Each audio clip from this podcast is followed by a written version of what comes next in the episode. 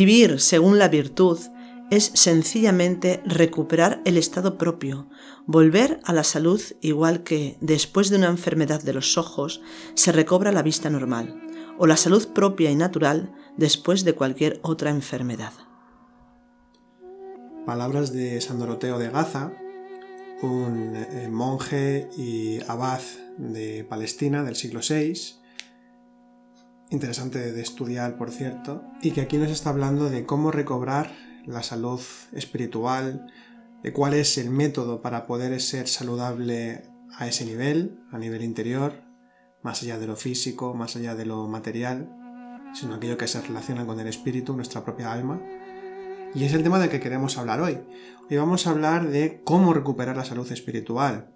En estos ya casi tres años de Sendero a la Nada hemos hablado en varias ocasiones, eh, muchas, sobre este tema, y eh, queremos volver a tocarlo, queremos hablar sobre algunos puntos esenciales que nos pueden ayudar a recuperar esa salud espiritual que buscamos los que tenemos esta búsqueda espiritual y que buscamos autoconocernos y, trabajarnos interiormente. Así que hoy eh, vamos a hablar sobre este tema. Mi nombre es Álvaro González. Y mi nombre es Ángeles Soto. Y os damos la bienvenida a Sendero a la Nada, un podcast dedicado a la espiritualidad, el autoconocimiento, las religiones comparadas, el simbolismo, el hermetismo y todos aquellos temas relacionados con el desarrollo espiritual del ser humano. Este podcast no tiene patrocinadores de ningún tipo, así que si te gusta nuestro programa puedes ayudarnos a mantenerlo colaborando con tan solo un euro con al mes. Puedes hacerlo clicando en el icono de apoyar. Además, si nos apoyas tendrás acceso a contenidos exclusivos sobre temáticas espirituales que iremos publicando periódicamente. Es una forma de agradeceros, como siempre, el apoyo que nos dais. Y como siempre, pues también nos volvemos a dar las gracias por acompañarnos eh, semana tras semana, ya que es un placer para nosotros compartir este conocimiento. También recordaros que podéis encontrarnos en YouTube como Centro Noesis y también en nuestro canal de Telegram, canal Noesis, en el que tenemos club de lectura, en el que compartimos contenido todas las semanas y tenemos feedback y también los sábados hacemos eh, ya algunos programas que también hemos eh, publicado en iVoox, pero que podéis participar en directo los sábados a la una de mediodía hora española, en el que una semana eh, Ángeles interpreta sueños, de los que vosotros compartáis y que queráis saber qué significan, pues Ángeles tiene muchos muchos años de experiencia en esto, entonces os, puede ayudar con, este tema.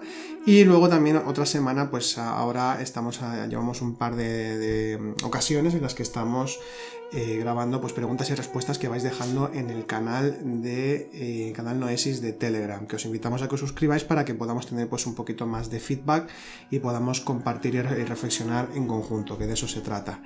Y eh, un anuncio también que queríamos comentaros hace poquito, nuestro compañero Iván Blade, que conduce el programa de audiolibros de Sendero a la Nada, en el que ya lleva unos cuantos libros, espirituales, evidentemente.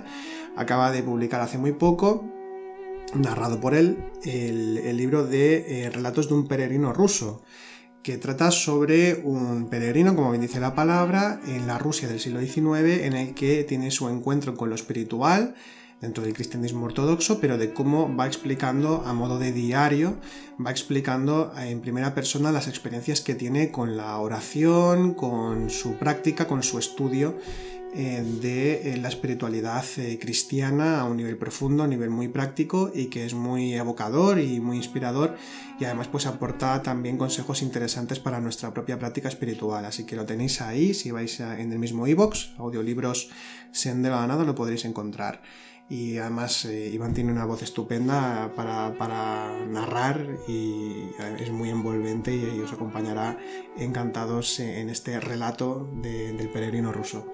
Bien, pues vamos a comenzar con el programa ya eh, en sí. vamos a hablar, de Ángeles, de cómo recuperar la salud espiritual, porque aunque hay muchas prácticas, hay muchas, muchas ideas, muchos desarrollos posibles, dentro de cada misma práctica y de cada concepto estudiado, de todo lo que implica un sistema de autoconocimiento, sí es cierto que hay algunos eh, ítems, algunos puntos apartados que se pueden considerar muy esenciales y que nos pueden ayudar por lo menos para empezar, para, para ver claramente cuáles son a nivel esencial algunos puntos o algunos aspectos de nosotros mismos o de consideraciones que tenemos ante nosotros mismos y la existencia y la vida en general eh, que eh, nos hacen que estemos en estado de dormidez, que estemos dentro de lo que se puede llamar enfermedad espiritual, que lo vamos a definir hoy. Entonces, eh, va a ser los puntos principales, pues muy esenciales para poder ver con claridad cuáles son las. qué nos sucede internamente, esencialmente, y cómo podemos empezar a trabajarlo. Entonces, mm, bueno, tú dirás. Pues sí, la cuestión es saber a, qué se refieren las tradiciones espirituales cuando se habla de enfermedad espiritual y a qué se refieren también cuando se habla de salud espiritual. Porque una de las cosas que vivimos en la, en la sociedad actual es que estamos realmente obsesionados con la salud, pero lamentablemente únicamente con la salud física le damos mucha importancia, y está bien, es correcto que le demos importancia a la salud, eso sí, sin llegar a la obsesión.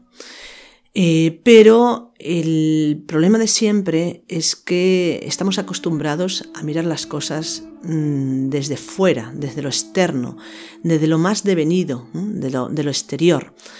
Y no nos damos cuenta que el exterior o la cáscara, podemos decir, o, la parte más externa de algo, tiene su origen en lo más interno. Todo deviene de alguna manera de lo alto. Y esto nos hablan todas las tradiciones. La parte física de nuestra vida, la parte social de nuestra vida, está totalmente influenciada por la parte interna de nuestra vida, o dicho de otra manera, por esa vida interior que tenemos esa vida interior que todos tenemos, lógicamente, puede ser una, vida buena, una vida sana, una vida coherente, o puede ser, y este es el caso de la gran mayoría, lamentablemente, que sea una vida, una vida interna eh, pobre, una vida, una vida interna ignorada y una vida interna eh, insalubre o enferma. Entonces, eh, importante, vuelvo a decir, el, hecho de la salud, ¿no? de recuperar esa salud, pero tiene que partir de lo, básico. También una de las cosas que no se entiende a nivel social es que se le da muchísimo valor, vuelvo a decir, a la salud física y eh, no nos damos cuenta de que la salud física no es algo que dure, no es algo que perdure, si no hay una salud interna sino en la salud espiritual. Y también otra cosa, otra cosa que también a veces se confunde, ya no a nivel social, sino a nivel de ciertos entornos tradicionales, espirituales o pseudo espirituales, que se piensa que si uno está físicamente sano, se está físicamente, o sea, se está sano a nivel interno, a nivel espiritual y que si uno está enfermo físicamente, pues también se acerca a esa, esa, enfermedad pues, espiritual. Y esto no tiene por qué coincidir, ni muchísimo menos. Porque cuando hablamos de la recuperación de una salud espiritual, estamos hablando de un proceso tan amplio, tan complejo, tan profundo, que puede incluso eh, eh, prescindir, podemos decir, o incluso agrandar o, ensanchar lo que sería eh, una salud física. Dicho de otra manera, por mucho que estemos sanos y tengamos una apariencia estupenda, eso no quiere decir que estemos más cerca del espíritu. Y por mucho que estemos enfermos físicamente, eso no quiere decir tampoco que eso sea un síntoma de alejamiento del espíritu, ni muchísimo menos. Es que además, si, esa fuese la, norma, entonces todos los deportistas, eh, sí. ni siquiera profesionales, sino toda persona que haga deporte de forma regular, es como si ya automáticamente fuesen santos. Exactamente. Como si el trabajo interior consistiese en tener el cuerpo ejercitado.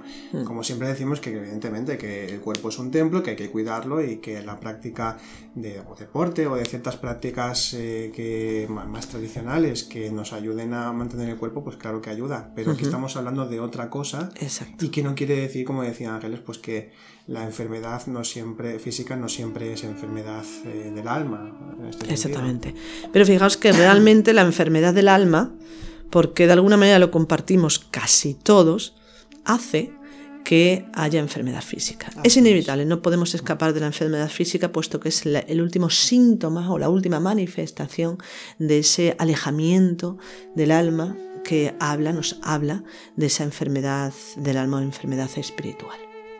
Entonces, eh, claro, no solamente es hacerse consciente de esto, de, que realmente estamos enfermos a nivel espiritual, mientras que no despertemos conciencia, eh, la, enfermedad del alma no, no es curada, ¿no?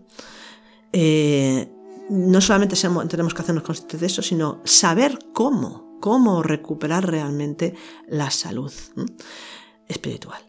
Eh, entonces, claro, cómo se recupera la salud espiritual realmente son las enseñanzas de las diferentes tradiciones. Pero dentro de, esas enseñanzas hay ciertos conceptos que debemos de tener claro para, entender cómo realmente, eh, eh, pues eso, mm, avanzar en esa recuperación. Y una de las cosas, una de las cosas fundamentales es el hecho de no ignorar nuestra propia enfermedad. Es decir, la problemática fundamental está en que pensamos que no estamos enfermos. Que es lo mismo eh, en, el sentido de que, bueno, hay una frase a nivel tradicional que dice, eh, no sabemos lo que nos pasa y eso es lo que nos pasa. Pues eh, se puede, se puede aplicar a, nivel filosófico al conocimiento de uno mismo. No sabemos quiénes somos y esa es la problemática. Pero también eso nos habla de una enfermedad. La enfermedad de la separación de lo real, la separación de nuestra auténtica identidad. Y por lo tanto eso es una enfermedad. Ignoramos que realmente tenemos esa enfermedad. De hecho, tanto es así que se habla de la ignorancia social. No es una ignorancia que de alguna manera cada uno a nivel personal se puede preguntar, pero socialmente no se plantea en absoluto. No se plantea. De hecho, la posibilidad de descubrir eh, un, camino de curación espiritual o curación del alma eh, surge a raíz de profundizar en la, parte más social o más externa o esotérica de las diferentes tradiciones. Porque ni siquiera las diferentes tradiciones, eh, cuando se plantean como, como un una forma ¿no? de, llegarnos a, la divinidad, con ciertas prácticas, con ciertas costumbres, con adquisición de ciertos valores.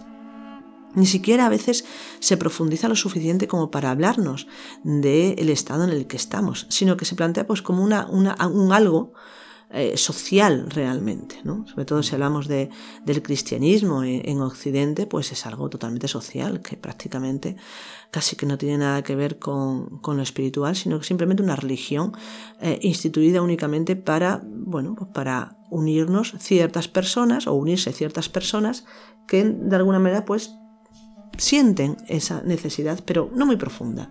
Simplemente eh, eh, algo que, bueno, que de alguna manera les, les dé un orden o les dé, sobre todo, sobre todo, y esto es lo más lamentable, unas respuestas a, a su vida y sobre todo en el caso mm, de que no se quieran realmente preguntar las cosas, ¿no? Porque esa ignorancia social, cuando se siente internamente de alguna manera, se puede pues eh, acallar, esa voz interna se puede acallar con, bueno, pues asistiendo a reuniones o a rituales de, diferentes tradiciones. La tradición o eh, las, los libros sagrados o, los sacerdotes o monjes te dicen eh, qué es lo que tienes que creer y qué es lo que tienes que pensar y bueno, pues uno se queda tranquilo.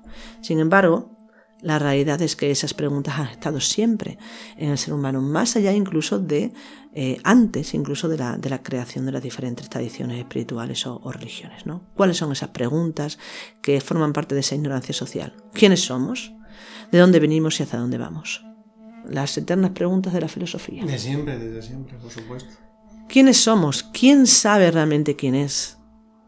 Si no respondemos a través del nombre, a través del cuerpo, a través de la, experiencia personal o del recuerdo, o a través de la costumbre, o a través de las emociones o de la forma de pensar.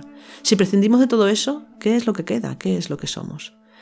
Rara es la persona que realmente es capaz de prescindir de todas esas cosas y eh, eh, lanzarse al vacío de lo que realmente es sin una respuesta clara. Vivir esa impermanencia o más bien esa incertidumbre interna que le lleve realmente a, un, a un saber quién es no sabiendo, eh, como decía San Juan de la Cruz, y toda ciencia trascendiendo, por lo tanto, todo conocimiento trascendiendo, de tal manera que realmente saber quién es uno no se trata de poder describir o poder nombrar, sino ser, participar.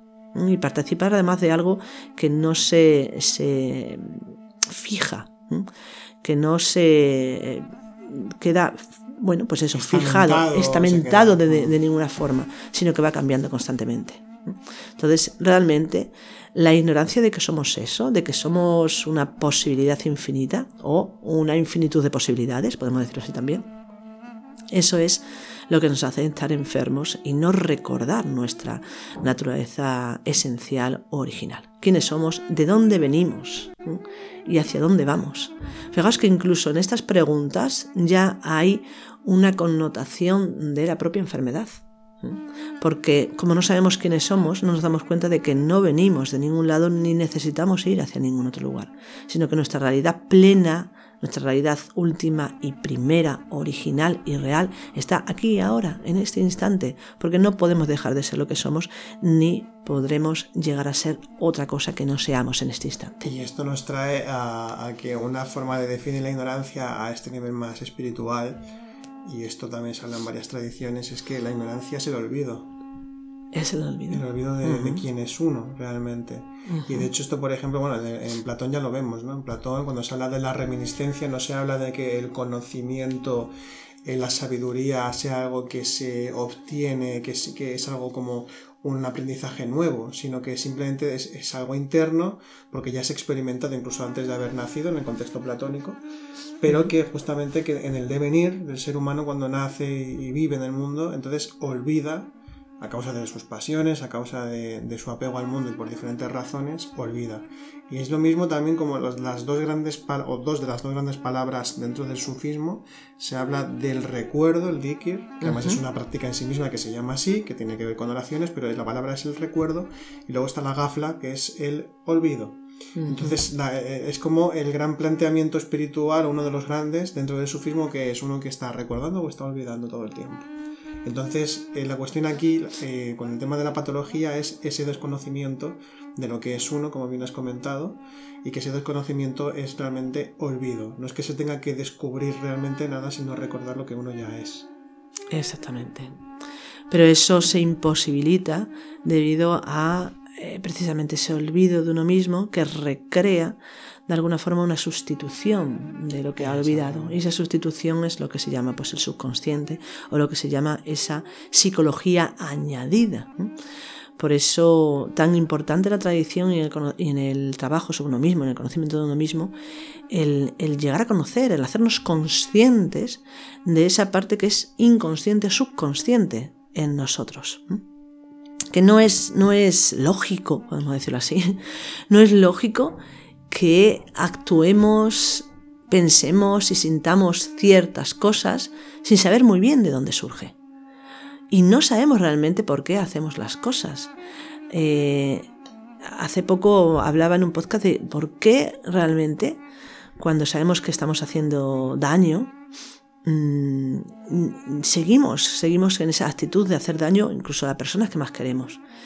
Y claro, no hay una respuesta, no hay una respuesta clara, porque la respuesta clara es, no, es que me ha dicho tal cosa y tengo que responderle. A veces ni siquiera necesitamos que se nos diga algo.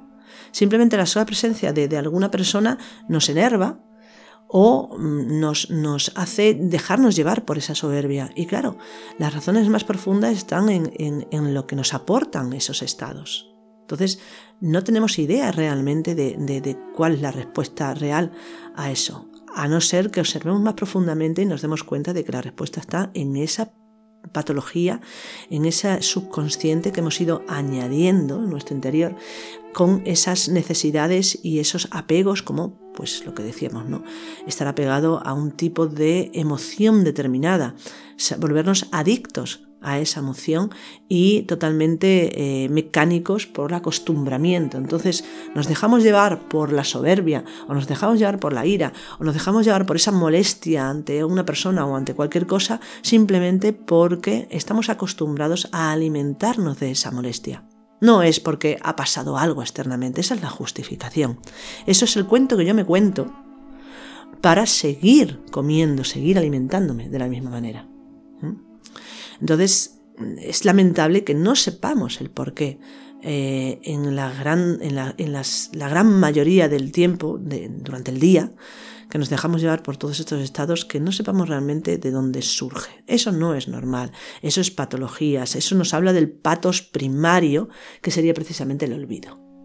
El olvido que se le llama en el budismo la ignorancia, no saber quiénes somos. Y eso es lo que nos pasa. Y precisamente eh, cuando tenemos esta ignorancia, este olvido, este desconocimiento de, por qué eh, nos comportamos como nos comportamos, por qué sentimos como, o sea, lo que sentimos, esto nos lleva a que eh, seamos realmente inmaduros, que se den en nosotros estados de inmadurez, precisamente porque no hay un desconocimiento ni un mínimo, vamos a decir, autodominio, dentro, bueno, con sus reservas lo de autodominio, pero para que nos entendamos, la capacidad de uno reconocer sus propios estados internos y el saber pararlos y actuar de forma coherente, de forma madura, evidentemente. Lo que sucede es que creo que esto no sé si lo dicen en el judaísmo, ¿no? Que somos niños o que todos los seres humanos son niños hasta que no despiertan o algo parecido. Bueno, hasta que no despiertan, no con ese término, pero... Sí, lo que dicen es eso, que estamos en estado de niñez. Estado de niñez, claro. No hemos, eh, no hemos eh, llegado al estado de madurez, ni muchísimo menos. Y precisamente es porque hay un desconocimiento total de lo que es uno mismo y su relación con lo sagrado, evidentemente, de su experiencia de lo sagrado. Exactamente, y además en el judaísmo, y que tiene que ver también con uno de los puntos que queríamos hablar, hablan precisamente de que, eh, bueno, el ser humano se, manifiesta y, se rige por tres centros habituales. Esos tres centros, que los que tratamos nosotros también relacionados con, con lo que es eh, las inteligencias, pero tienen que ver con ah, pensamientos, la cabeza, eh, la zona del corazón, el cardio, las emociones superiores, podemos decir, y las emociones en sí, y lo que serían las tripas, el, el solar, incluso más bajo, ¿no? que hablaría de los instintos. Entonces eh, se dice que el niño se deja llevar fundamentalmente por los instintos, porque necesita, pues, eh, de, bueno, pues para vivir, ¿no? Estar apegado a, los padres y, bueno, ir desarrollando, pues, esas primeras aprendizajes, ¿no? Entonces mm, se, se rige por lo instintivo. El adolescente ya se empieza a regir por la emocionalidad, sobre todo cuando se desarrolla lo que es el centro sexual. Y eh, posteriormente el adulto es el que empieza a regirse por el pensamiento, por el razonamiento. Entonces, esto hablan de que realmente el ser humano eh, estamos en el, primer estadio, el estadio instintivo. ¿Por qué dicen esto? Porque nos dejamos llevar por nuestras tripas, podemos decir, esto lo decía mi profesor, ¿no? Eh, estamos siempre dejándonos llevar por las tripas, la primera apetencia que surge, ya ni siquiera por emociones, sino por deseos, por apetencias, por el me gusta y el no me gusta el lo quiero o el no lo quiero, el deseo y la aversión, como dicen muy claramente en el, budismo también, esos venenos, ignorancia, deseo y aversión, que hablan realmente de ese, de ese bueno, pues dejarnos guiar siempre por, por lo más bajo, lo, lo menos desarrollado. Y el estado de madurez sería precisamente eh, activar la razón, pero claro, no se refieren aquí en este caso no a la razón, eh, a lo racional, a lo, a lo discursivo, ni mucho menos, sino en este caso se refieren a que lo racional sería lo más cercano a lo espiritual, de alguna manera el desarrollo de todas nuestras posibilidades a, bueno, lo máximo para poder acercarnos a, a una visión real de lo que somos y de lo que nos rodea.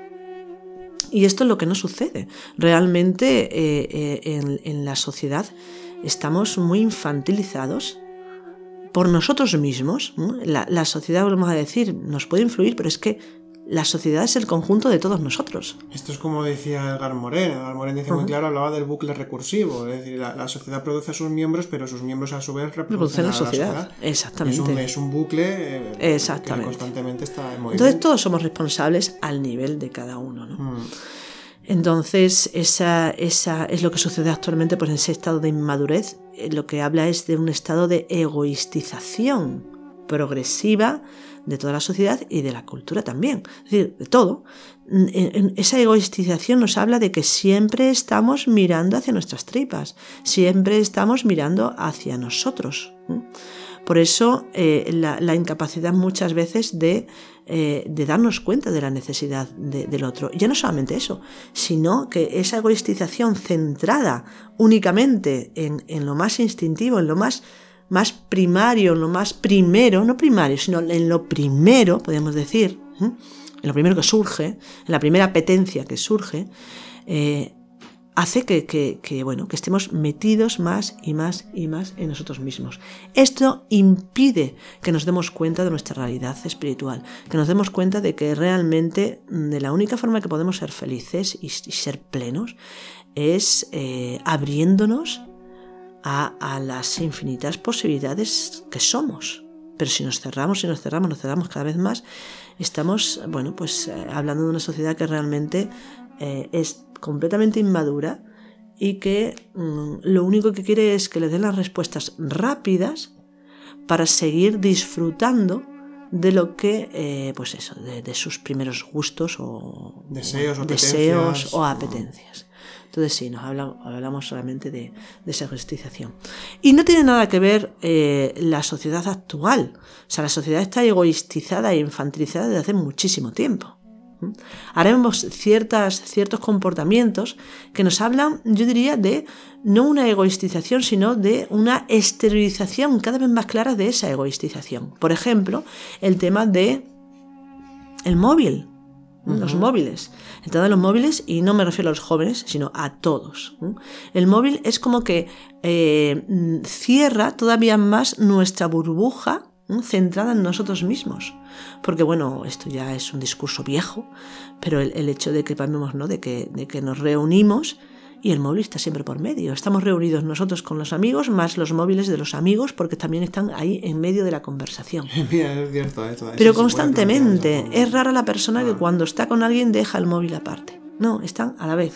Entonces, esto es, es bueno, pues eso, una, una, un estar cada vez más centrado en uno mismo y más cerrando ese círculo, aunque pensemos que no, que el círculo se abre porque socialmente pues nos estamos comunicando con muchas más personas. Si se hiciese de forma coherente no y sería, consciente, no, y consciente no o sea, sería cierto esto y quizá en ciertos momentos también eh, se da, eh, pero lo más normal, habitual, cuando estamos en una, en una reunión en el momento en el que hay aburrimiento o, simplemente se está enganchado al móvil, por ejemplo.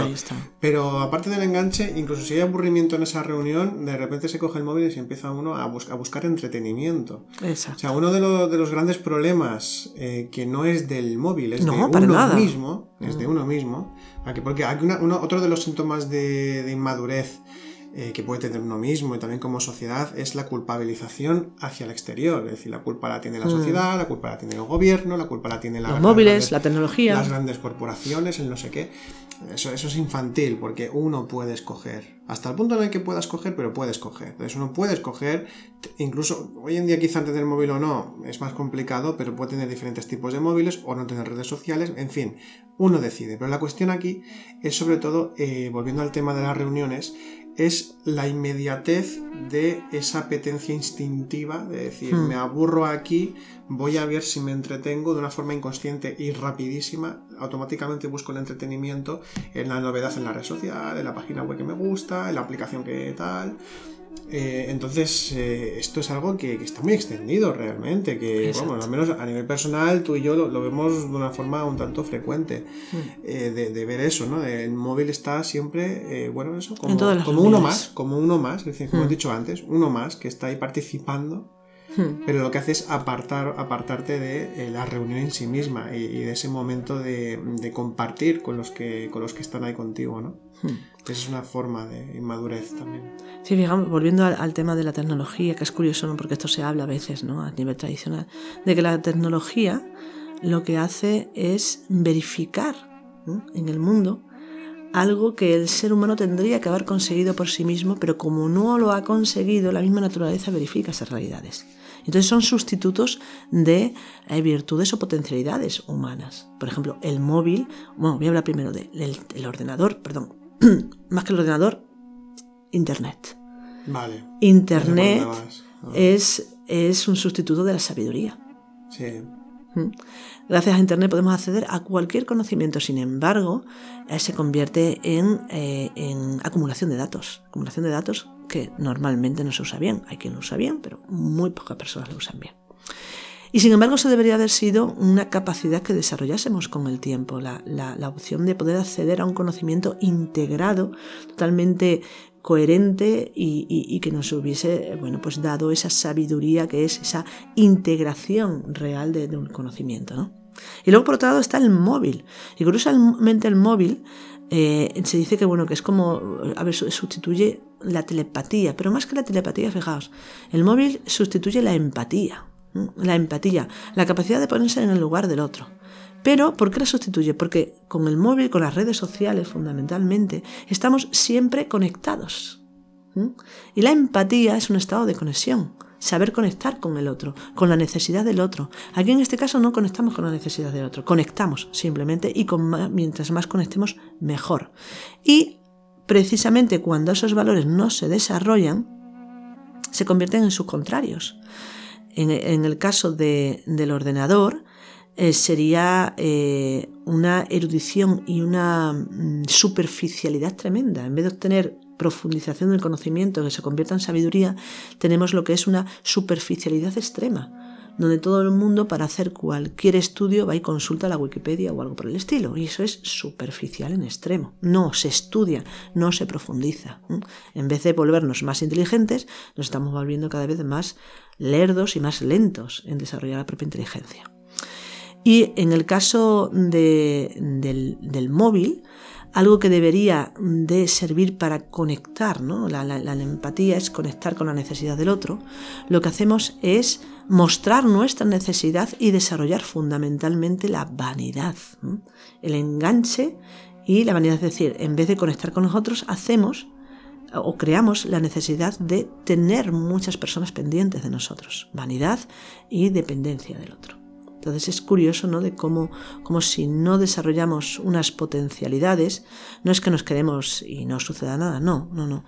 La, la realidad se mueve constantemente y la realidad que vivimos verifica constantemente lo que debe ser, o lo que tiene que ser. Y si no es en un sentido, se verificará en su contrario. Entonces, si nosotros no desarrollamos una virtud, es inevitable que desarrollemos su contrario. Y así está sucediendo, sucediendo perdón, a nivel social que vuelvo a decir, es algo que todos verificamos a nivel, todos o casi todos, ¿no? Verificamos también a nivel personal. Otro punto de los estados de inmadurez, y que tiene mucha relación con lo que acabamos de comentar ahora, es la incapacidad para, para escuchar y parar también. Precisamente con el tema de los móviles, con, la, con la forma en cómo ahora estamos constituidos como sociedad, esa burbuja que decías, eh, o autoburbuja, se ha expandido a nivel psicológico y por tanto uno está como más ensimismado mm, en sí mismo y, por tanto no es capaz o pierde capacidad para escuchar al otro. Yo diría que más que expandirse se ha encogido hacia uno mismo. Para, abarcar menos. Sí, sí, yo me refiero a expansión de, la propia burbuja psicológica, pero no porque abarca a otros. Me refiero a. Intensificación. se intensifica, se intensifica uno, ¿no? Como si se expandiese, su propio ego, mm. pero sí que es cierto que luego es una contracción total, porque realmente te relacionas mucho peor con, lo otro, lo que se suele llamar lo otro. Entonces, la incapacidad para escuchar, por un lado, al mundo, o escuchar a los demás, escuchar lo sagrado, escucharse a uno mismo, esa capacidad se, se pierde y por tanto uno se convierte en sordo. Eh, y eh, solamente, volvemos a lo mismo, en ese estado de inmadurez simplemente se, deja uno llevar por las propias apetencias y no sabe ni siquiera de dónde vienen esas apetencias porque hay desconocimiento de sí mismo. Y esto, esto sucede por, por ese siguiente punto que van relacionados, ahora nos comentas, eh, es el, acto de parar. El acto de parar. Estamos en una vorágine constante de circunstancias, buscadas o no buscadas, de exteriorización constante y por tanto es como si todo el tiempo a nivel sensitivo estuviésemos ocupados, estuviésemos em, copados por los mismos sentidos y entonces esto no, no nos lleva pues evidentemente a buen puerto. Exactamente, así es la, necesidad de, parar. Es curioso porque realmente nos resulta muy difícil parar, porque nos hemos acostumbrado a hacer un montón de actividades, un montón de actividades. Y es curioso porque luego decimos, es que el tiempo va más rápido, el tiempo ahora dura menos. Y no es que el tiempo dure menos, es que el tiempo lo hemos compartimentado cada vez más los, al, compartimentarlo en diferentes actividades, en tantas actividades que queremos realizar durante el día, lo que hacemos realmente es encogerlo, encogemos al tiempo, de tal manera que el tiempo se vuelve el dueño de nosotros y no al contrario. Entonces llega un momento en que, bueno, todo esto realmente tiene que ver con esa avaricia. Es como si en la sociedad, si no, hiciese, no hiciésemos varias cosas, al día o varias actividades, es como si no, fuésemos, no fuésemos buenos ciudadanos o personas decentes, ¿no? Es como lo de los niños. Antiguamente, en mi caso, por ejemplo, ¿no? Yo iba al colegio, teníamos unas horas de clase y luego después, bueno, hacíamos un tiempo de deberes y luego nos íbamos a jugar. Y nos daba tiempo a jugar siempre. Ahora no, ahora no se puede jugar. Ahora después del colegio, ¿qué hay que hacer? Diferentes actividades. Que si inglés, que si deporte, que si música, que si yo qué sé, cualquier actividad, un montón. Y si no se hacen actividades, es como que, ¿qué haces tú? No, no vas a ser una persona de provecho. Cuando seas mayor, ¿qué vas a ser? Y es tan absurdo, es tan absurdo porque puede cambiar tanto la sociedad de un tiempo a otro que realmente todas esas actividades lo único que va a lograr es convertir a personas en neuróticas de la acción. En neuróticos de tener que hacer constantemente algo, de no poder pasear tranquilamente sin tener que hacer algo, porque también otra de las cosas, el pasear parece que está eh, dedicado a o hacer deporte y estar sano porque es sano pasear y andar, o a sacar al perro a pasear. Ya nadie pasea por pasear. Hay una motivación detrás, ¿no? Siempre hay una motivación de obtener algo. Y esto tiene que ver con esa, esa eh, eh, noción, ¿no? Esa idea de que tenemos de que siempre tenemos que hacer algo, porque si no hacemos algo, somos vivas la vida o somos eh, personas ineficientes. ineficientes o, aprovechados o, dejados. ¿no? Mm. Entonces es tremendo eso de poder salir a pasear sin ningún objetivo, simplemente a disfrutar del sol si te apetece, o a disfrutar del aire, o a disfrutar de la gente que pasa, o a nada. Y sentarte en un banco y no hacer nada. No sabemos, realmente hemos perdido esa capacidad. No nos damos cuenta de que cuando nosotros hacemos eso, sin estar proyectando y sin decir, uy, estoy perdiendo el tiempo, entonces es cuando realmente recuperamos nuestro tiempo y nos recuperamos a nosotros mismos, poco a poco. No estoy diciendo que dando un paseo vayamos a despertar únicamente, pero quiere decir que hay que aprender realmente a parar. Porque además otra de las cosas que sucede es que eh, cuando no paramos,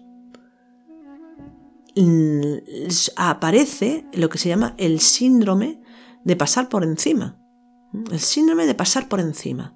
¿Qué significa esto?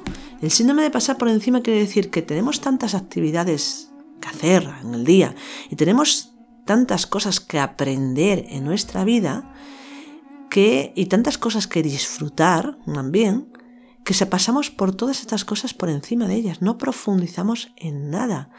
¿Sabéis el, dicho este que dice, eh, aprendiz de todo y maestro de nada? Es así como somos. Y además lo peor de todo es que se considera una virtud. Pero casi nadie es capaz de profundizar, ni siquiera en los estudios de autoconocimiento. Está el síndrome también de, lo que llamamos el picaflor, de que quiere, bueno, pues tiene avaricia de conocimiento, donde entonces ahí hace un curso, en vez de profundizar en ese curso, se va a hacer otro, y luego otro, y luego otro, y luego otro, y luego otro, para coleccionar cursos. Por lo mismo nos sucede a, todos en general. Coleccionamos actividades en el día. Y coleccionar actividades quiere decir que no puedo profundizar en ninguna de ellas. No puedo hacerme un experto ni sacar un provecho real, no de esa actividad, sino de lo que yo soy. Porque uno, una persona en sí, se conoce a sí misma cuando tiene tiempo de profundizar en lo que haga. Y no como cuando, cuando vamos como bólidos, porque hacemos esto porque toca hacer ahora y luego nos vamos a lo otro porque toca hacer lo otro y luego lo otro estamos pensando en hacer otra cosa porque nos toca hacer otra cosa. O mañana tenemos que hacer lo siguiente, etc. Estamos, bueno, es la sociedad del estrés. ¿Mm? Pero un estrés autobuscado. Un estrés en el que, bueno, pues está la idea esta de que tenemos que hacer muchas cosas para ser alguien. Optimizar el tiempo. Optimizar el tiempo, ganar el, tiempo, triunfar mm, por encima del tiempo. ¿Y el tiempo qué es lo que hace? Pues nos deglute y nos excreta. Literalmente. Y entonces es el tiempo el que nos vive a nosotros. Cuando nos demos cuenta, se nos habrá pasado el tiempo y estaremos a punto de, de morir o enfermos sin poder hacer absolutamente nada. O sobre todo creyendo que no podemos hacer nada, como siempre. Porque hacer, ¿qué es lo que tenemos que hacer? ¿Qué es lo que se nos exige en la existencia, en la vida que tenemos que hacer? Cuatro cosas. Tenemos que comer, está claro. Tenemos que tener un sustento para mm, poder comer y poder mm, abrigarnos y poder tener un refugio.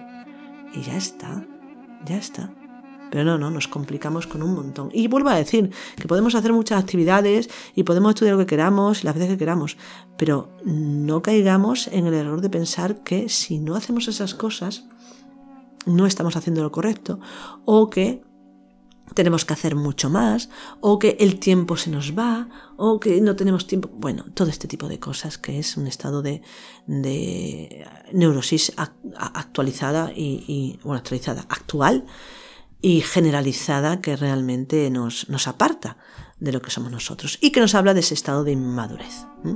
De hecho, tanto es así que no somos capaces, en, en, toda esa vorágine de actividades que realizamos, no somos capaces de ejercer nuestro libre albedrío.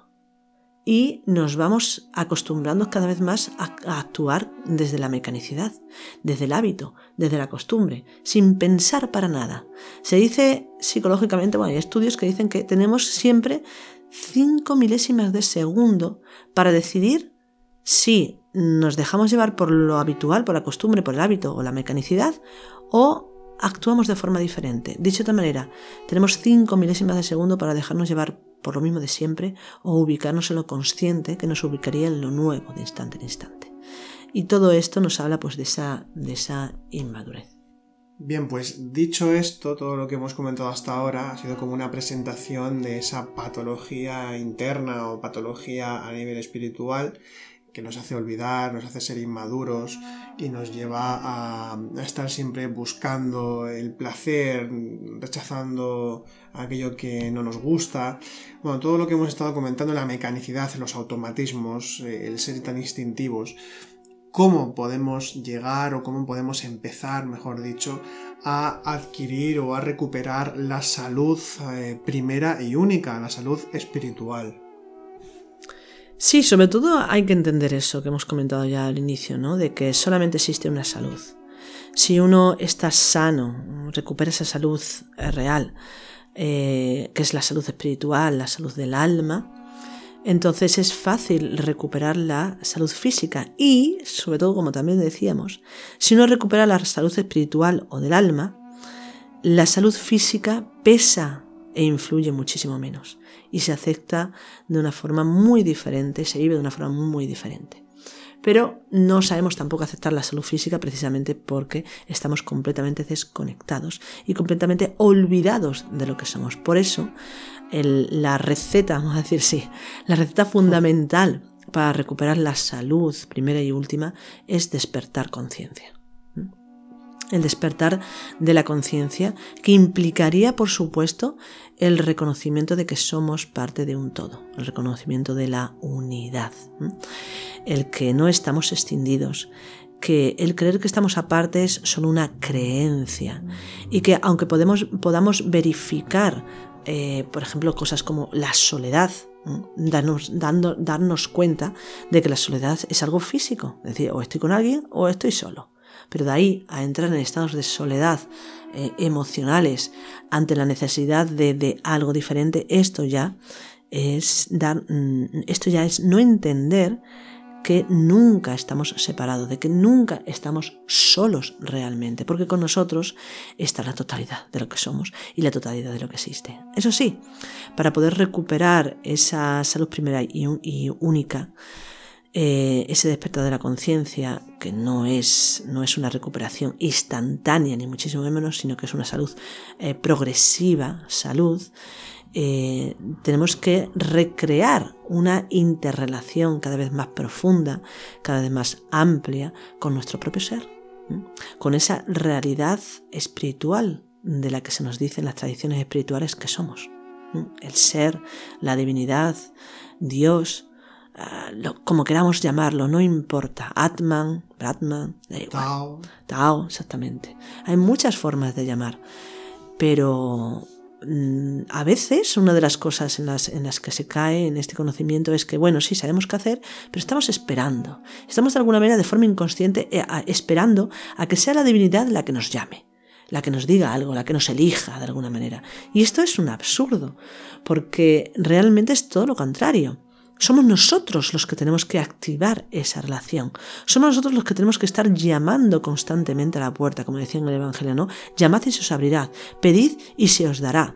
Pero si nosotros estamos esperando, simplemente, bueno, pues recibimos un conocimiento o, o, tenemos esa búsqueda, pero nos quedamos pues sentados diciendo, bueno, venga, a ver si tengo algún sueño, a ver si tengo alguna experiencia, a ver si tengo, me ilumino o algo.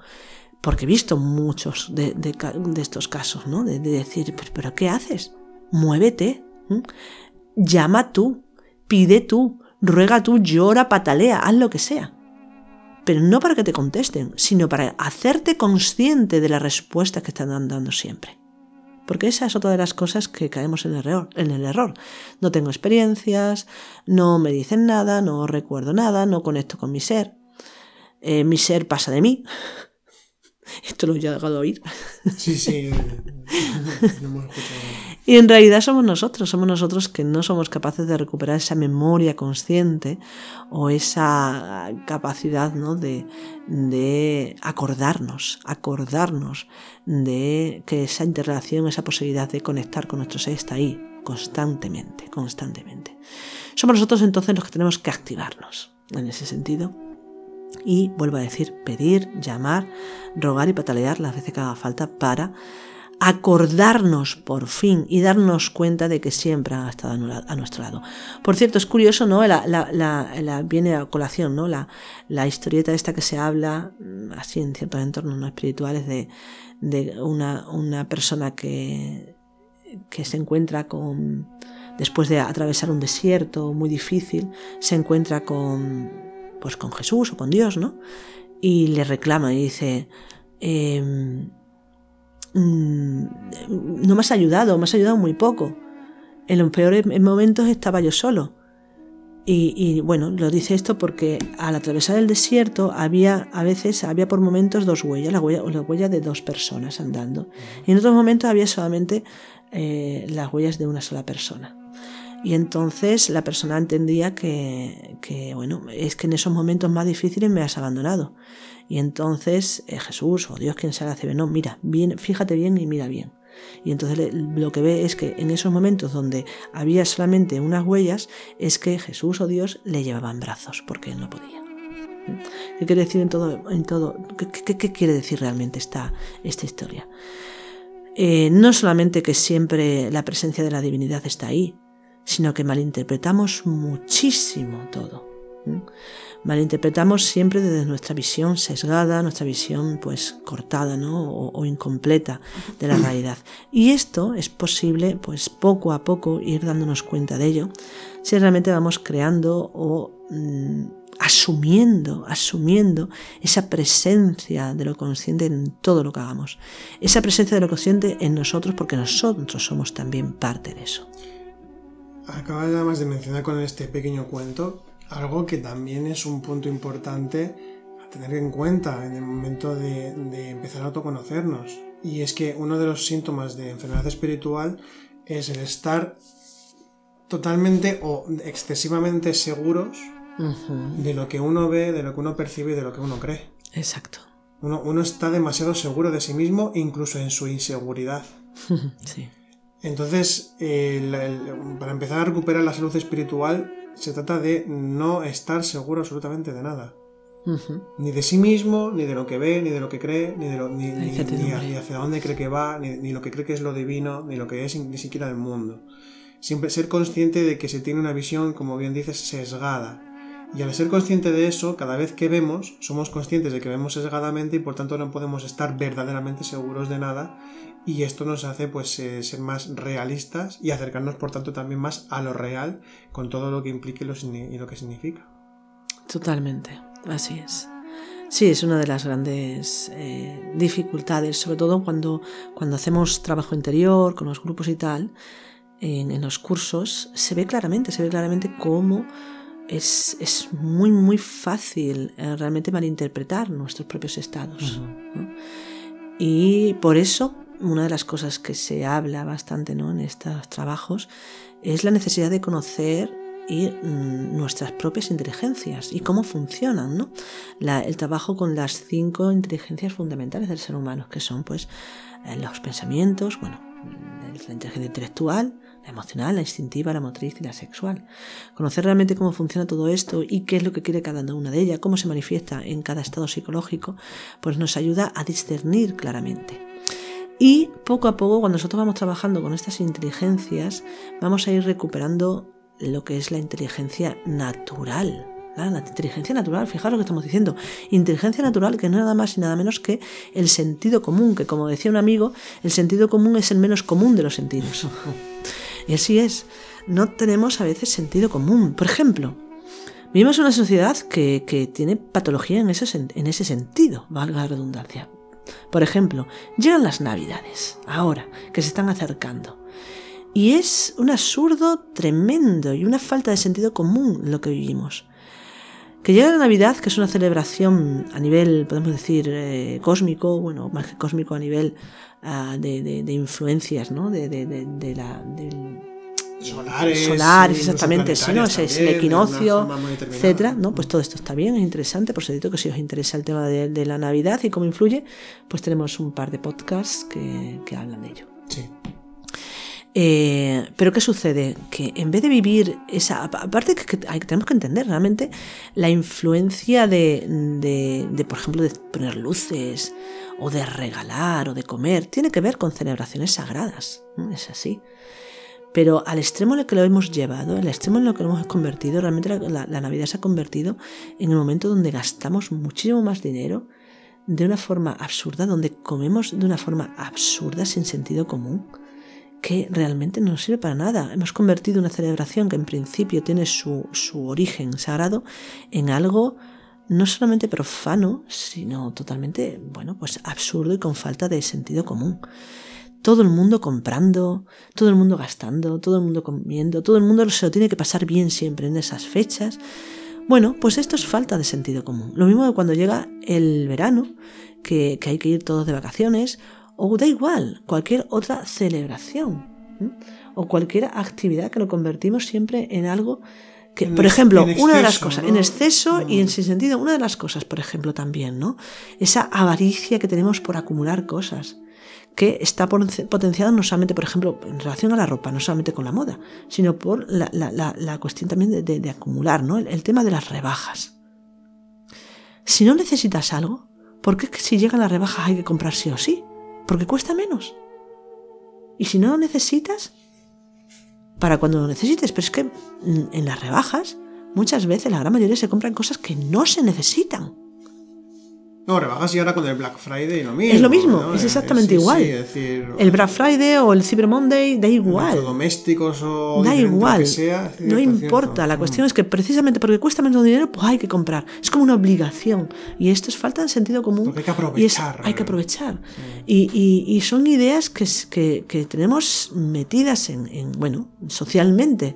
Se, se extienden, es como si fuera un virus de ideas determinado, un meme, y eh, eh, pues todos vamos como locos. Entonces realmente no, no tenemos una inteligencia natural que nos diga con lógica esto tiene sentido y esto no tiene sentido.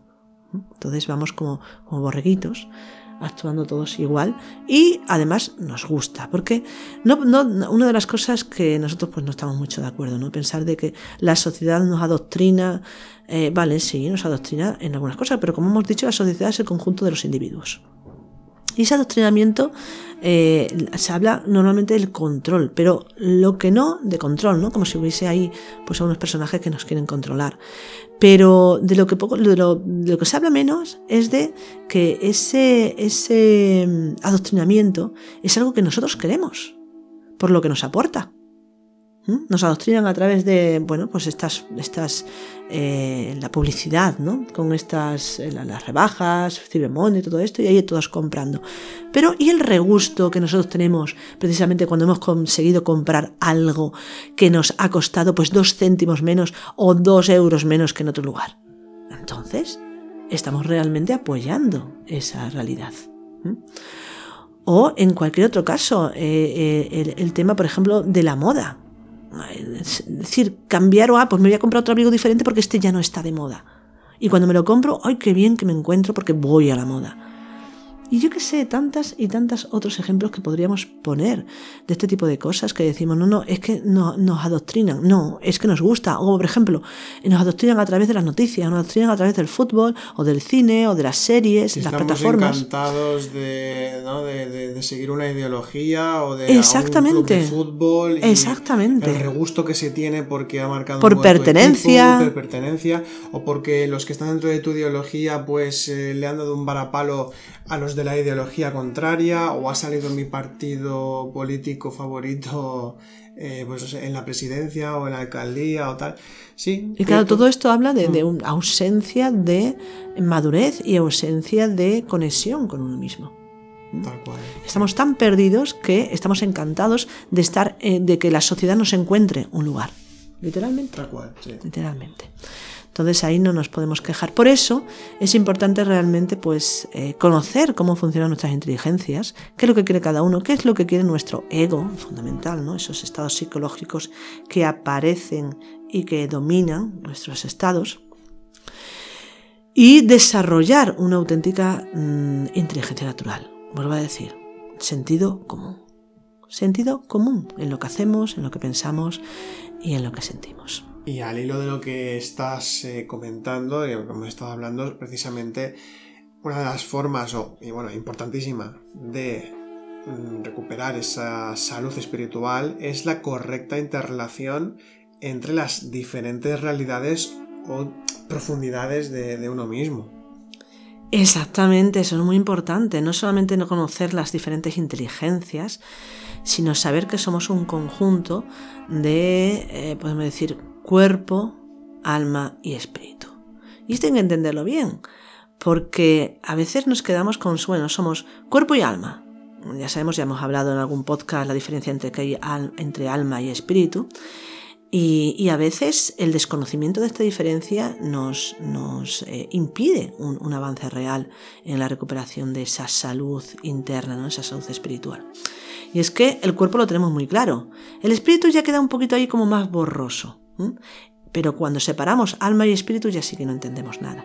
Entonces es importante realmente entender que somos un cuerpo, un cuerpo físico, eh, con unos sentidos determinados, que vive en un entorno espacio-temporal, o más que un entorno espacio-temporal, forma parte de, eh, esa realidad temporoespacial, ¿no? el, el, el tiempo, el espacio, el mundo físico. Pero que además hay otras realidades en nosotros, una realidad trascendente que trasciende tanto el tiempo como el espacio, que forma parte de la infinitud o de la totalidad, y esto sería lo que es el espíritu.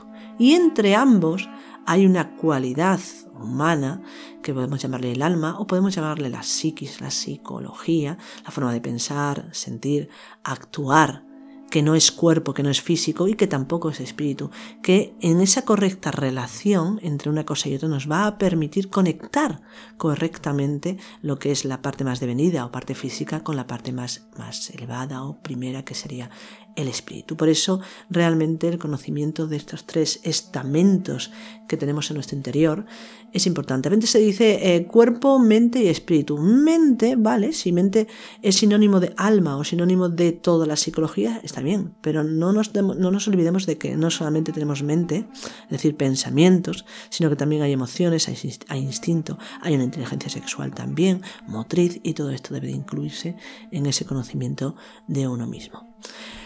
Hablando de esto precisamente, eh, darnos cuenta también de que todo lo que hagamos, todo lo que vivamos, todo lo que pensemos, bueno, en definitiva, todo lo que somos se manifiesta a través de tres tendencias fundamentales. Pensamiento, emoción y voluntad. Y el conocimiento de estos tres estados nos va a ayudar también para poder aceptar estados internos. A veces nos hemos encontrado en nuestros cursos que una persona ha entendido a nivel intelectual, a nivel de pensamientos, ciertos estados psicológicos, pero no entiende por qué, incluso habiendo tenido esa comprensión, continúa dejándose llevar por ello. Y esto simplemente porque vivimos la realidad en esos tres estamentos, pensamientos por un lado, después emoción y posteriormente voluntad. Bueno, el posterior anterior da igual. Mente, es decir, pensamientos, emociones y voluntad. Y cuando nosotros comprendemos algo a nivel intelectual, a nivel de pensamientos, eso no quiere decir que esa comprensión haya integrado también la parte emocional la parte de la voluntad y viceversa aunque normalmente el trabajo casi siempre se da primero en la comprensión de los pensamientos, que son las justificaciones. Entonces, saber que tenemos esas tres realidades y que todo estado psicológico debe de, vivenciarse, integrarse, comprenderse a esos tres niveles, de alguna manera nos hace estar más contentos, más, bueno, mejor con nosotros mismos porque, vale, he comprendido una parte, pero sabemos que hay otra parte todavía que hay que trabajar. El hecho de haber comprendido una parte tiene, además, em, una, una, ventaja muy interesante, porque si nosotros comprendemos los pensamientos, aunque el estado psicológico a nivel emocional y de costumbre, de hábito, voluntad, todavía esté ahí, estamos animados. ¿Por qué? Porque hemos comprendido las justificaciones, hemos comprendido los pensamientos que en principio nos impedían ver esos otros dos niveles. Entonces, importante también para recuperar esa salud, darnos cuenta que el trabajo es, es, un trabajo mm, largo, que tenemos que tener paciencia, pero que podemos ver los resultados eh, mínimos, en principio, primeros, pues antes de lo que nos podamos pensar. Y además, cuando nosotros conocemos todo esto, conocemos que tenemos un cuerpo, que, somos, que tenemos un cuerpo y que tenemos una psiquis y que somos un espíritu que tiene ese cuerpo y esa psiquis y que además el trabajo debe hacerse a esos tres niveles y que tenemos que tener paciencia, de alguna manera el conocimiento básico de las diferentes partes de uno mismo nos aporta felicidad. Así es, fijaos que cuando una persona tiene un montón de dificultades a nivel psicológico, pero no sabe que más allá de esa psicología es en sí espíritu, es en sí conciencia, está atrapado ante esa psicología. No sabe cómo salir. Cuando una persona se le dice, ¿no? O entiende o, asimila internamente que es un conjunto de realidades y que tiene realidades que sí, que son mm, pesadas, que son difíciles, como pueden ser los egos, pueden ser los aspectos de la personalidad, hay otra realidad que trasciende, es capaz de trascender eso que es la conciencia. Solamente con saber esto hay un descanso. Además, saber precisamente que esos estados psicológicos del ego o de la personalidad, que nosotros mismos los hemos creado, que nosotros mismos los sostenemos, también nos da mayor libertad y mayor felicidad, porque si somos nosotros los que realmente hemos creado esos estados y que los sostenemos, aunque no sabemos por qué todavía, que no sepamos todavía por qué los seguimos sosteniendo, nos da el descanso de decir, bien, ¿Soy yo quien sostengo? Pues si yo lo sostengo, yo puedo dejar de sostenerlo y puedo eliminarlo puesto que yo lo creo. Y esto pues nos aporta una mayor felicidad, aunque todavía no hayamos iniciado casi prácticamente nada de nuestro trabajo interno. Y en este, en este contexto del conocimiento de uno mismo y que aporta esa felicidad, esta felicidad nos lleva a la alegría interior nos lleva a la afabilidad también, es decir, nos lleva a, estados internos eh, de eh, pura conciencia, además muy, muy diáfana, muy, muy em, luminosa, en la que sin necesidad de nada, sin ningún motivo, sin objeto directo también se puede decir, ¿no? Sin objetivo ninguno, ya uno está dentro de la plenitud o está en plenitud. ¿Por qué? Porque cuando uno se va conociendo a sí mismo, va despertando eh, en sí esas, mm, su auténtica identidad realmente. Está empezando a haber un reconocimiento de, la auténtica identidad, uno empieza ya a recordar, uno empieza a ubicarse en esos estados interiores que no necesitan de nada, ¿por qué? Porque ya lo abarca todo. Y no es algo que sea eh, eh, interno sin más, sino que la felicidad, vamos a decir, espiritual, o la alegría interior, la dicha espiritual, es totalmente abarcante. ahí sí que hablaríamos de una expansión, hablaríamos de, un, de, un, abrazo y de un dejarse abrazar por lo, por lo sagrado. Entonces ahí viene esa afabilidad y alegría interior que nos permite el estar en plenitud sin necesidad de nada y de nadie. ¿Por qué? Porque uno ya está ubicado en lo que es. Y lo que es lo abarca absolutamente todo, que es universal, que es divino, que es eh, total, es total, absolutamente. Y volviendo a, bueno, a lo que tú has comentado, ¿no? El tema de, de la plenitud. Fijaos que sí, que, ese estado de alegría, de, afabilidad, sin ese objeto directo, sin objetivo, sí que nos ubica en la plenitud. Pero, pero, sucede que eh, las, malas interpretaciones de, los estados, ¿no? El estado de plenitud es un estado que, en principio cuando hablamos de ello nos parece como si fuera algo wow, extraordinario, plenitud, la totalidad, tremendo, eso debe ser súper difícil llegar ya a ello. Debe ser mucho, muy, muy, estar muy alejado. Sin embargo, no es así. El estado de plenitud cualquier persona lo puede eh, experimentar en cualquier momento. Porque hay una frase ¿no? que dice, un fragmento de realidad es contenedor de su totalidad. ¿Qué quiere decir esto? que el estado de plenitud lo podemos sentir en muchísimas gradaciones, cada uno a su nivel. Pero eso no quiere decir que ese estado de plenitud, al nivel que lo haya sentido, aunque sea un nivel eh, incipiente, no sea también un estado de plenitud, pues esa porción contiene eh, la totalidad de lo que es la plenitud. Entonces, a veces nos complicamos demasiado porque conceptuamos lo sagrado, lo espiritual, eh, la, unidad, lo consciente, el despertar, la iluminación, como algo muy difícil, muy lejos, muy alto de alcanzar. Y nos equivocamos, porque no hay que alcanzar nada, solamente hay que ser aquí en este instante. Claro, volvemos a lo mismo. ¿Qué es ser? ¿Cómo voy a ser lo que soy? Eso es muy difícil si no sé ni lo que soy. Es que no te tienes que plantear lo que eres. Simplemente sé lo que ahora, en este momento, percibes, sientes, eres. Sin más, sin negación, sin, sin mm, estructuración, sin justificación, sin nada, simplemente ser. Y ahí, en ese estado, está la plenitud, aquella cantidad y cualidad de plenitud que uno sea capaz de abarcar. Y sin más, sin más. La problemática es que en estos entornos uno de los grandes problemas que surgen también eh, es la ambición. Queremos más, queremos ser pues ya santos o, seres iluminados o despiertos y no nos damos cuenta de que no se puede despertar nunca en un futuro. O despiertas aquí tal y como eres o no despiertas nunca. Sí, de hecho el estado de despierto, sea el nivel que sea, realmente es el momento en el que uno se ubica en, esa identidad real, en, lo que es el Totalmente. ser. Totalmente. Y tampoco, el problema también es lo mismo que ese despertar, cuando hablamos de despertar de la conciencia, estamos hablando de la totalidad de lo que somos, el despertar en la totalidad de lo que somos. Pero eso no quiere decir que nosotros ahora, en este instante, no podamos estar despiertos al nivel que cada uno pueda estar despierto. Eh, sin caer en su contrario, claro. Como yo estoy despierto ahora a este nivel, pues soy un iluminado. No. claro, eso ya sería pues autoimportancia.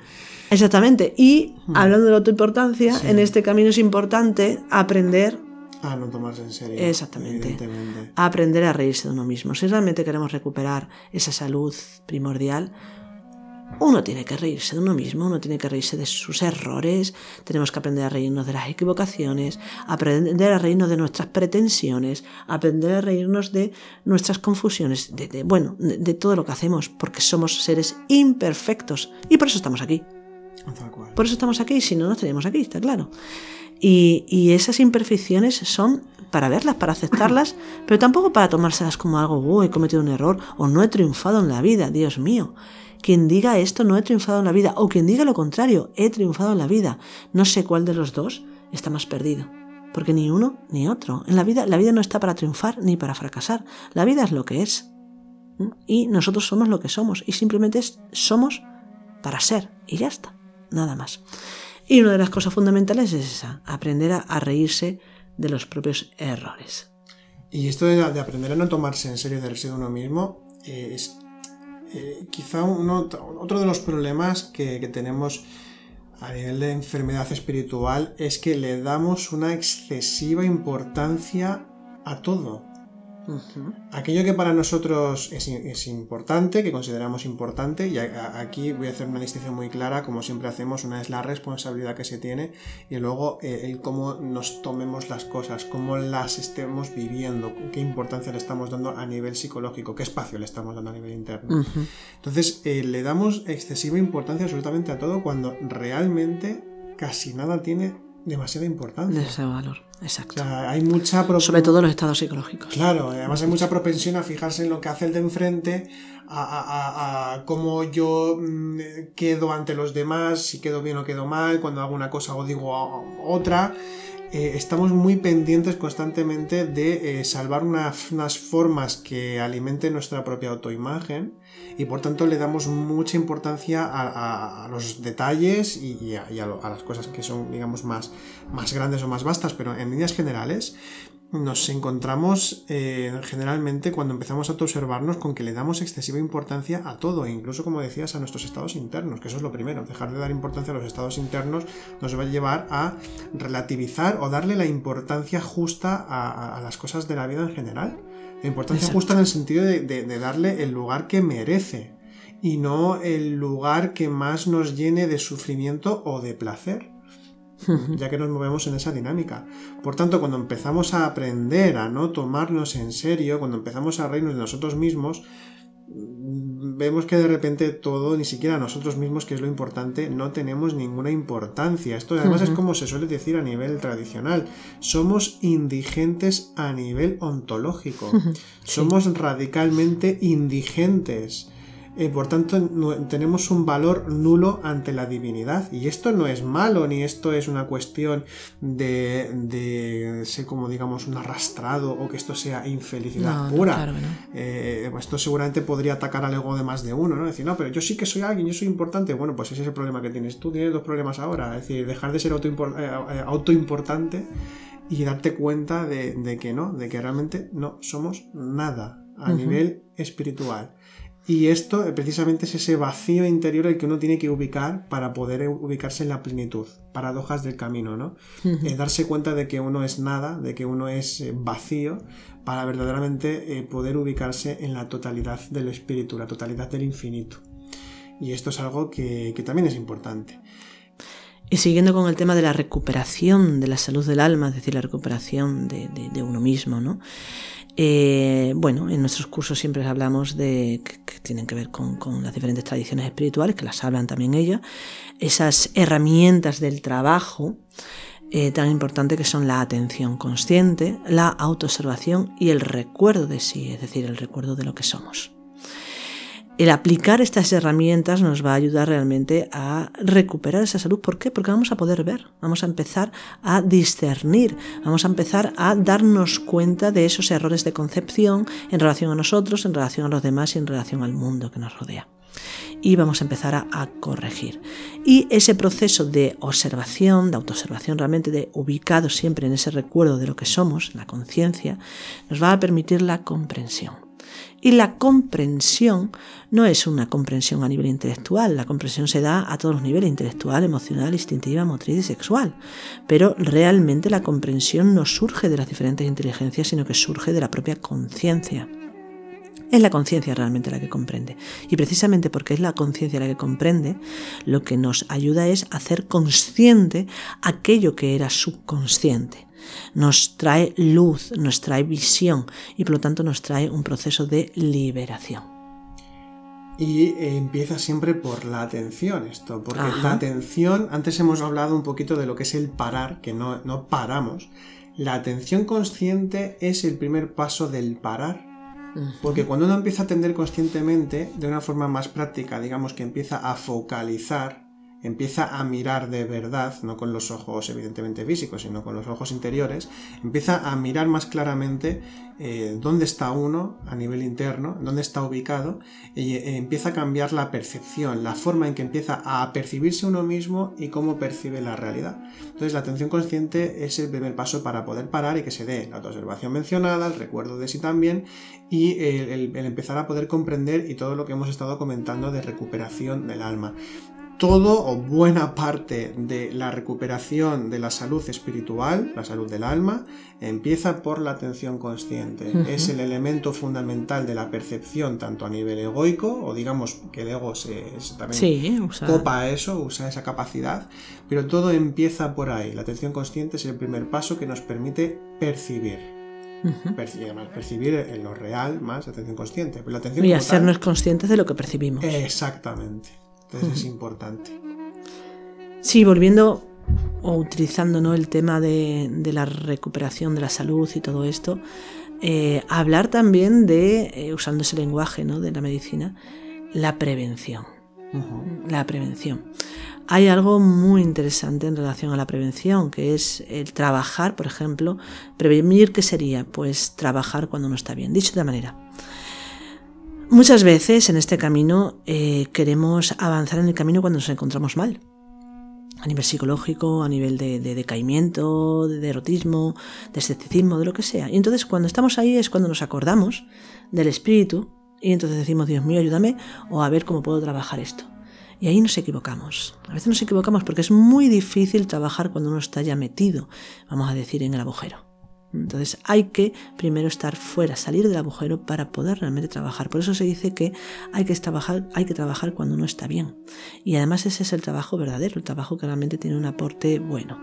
Cuando uno se encuentra más o menos bien, tiene ánimo, eh, está más o menos en un estado de conexión con, con lo real, Ahí es cuando hay que empezar a mirar y a observar claramente los estados psicológicos que de vez en cuando nos aparecen a través de la meditación, a través de la, autoobservación, a través de las diferentes herramientas que hay de conocimiento, para poder comprender realmente los porqués nos dejamos llevar por ello.